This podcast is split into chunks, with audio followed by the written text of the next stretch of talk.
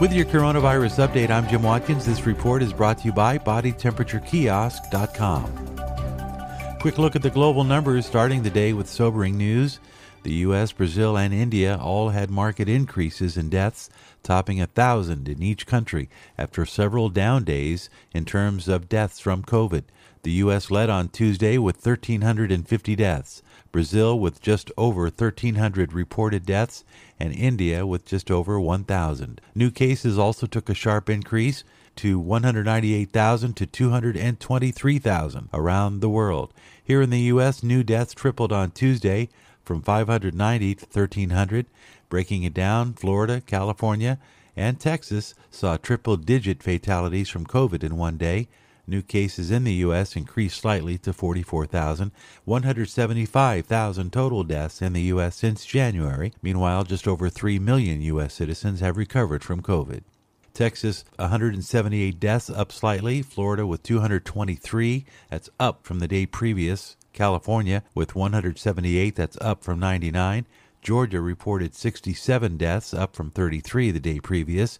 Arizona reported 23 deaths after several days of reporting low or zero deaths. North Carolina saw 61 deaths. South Carolina, slightly lower, but 55 deaths reported from COVID related illness. Those are the top eight states most affected on Tuesday in the U.S. Less than one in 10 employees based in New York City have returned to work in their offices far less than the projections made in late May. That, according to a survey from the Partnership for New York City. The survey also found that 8% of employees have returned to working in New York City offices. 26% expect to return by the end of the year. Meanwhile, the real estate sector in New York has brought back the most employees of any category. A mutation of the coronavirus believed to be more infectious than the original strain has been detected in Malaysia, Health authorities said Sunday D614G. The mutation has been increasingly common throughout the United States and Europe and was discovered by the Malaysian Institute for Medical Research in four cases from two clusters in that country. Meanwhile, WHO asserts there is no solid evidence to suggest the new strain has led to a more severe disease. The mutation increases the number of spikes on the actual virus, giving it better ability to bind and infect cells.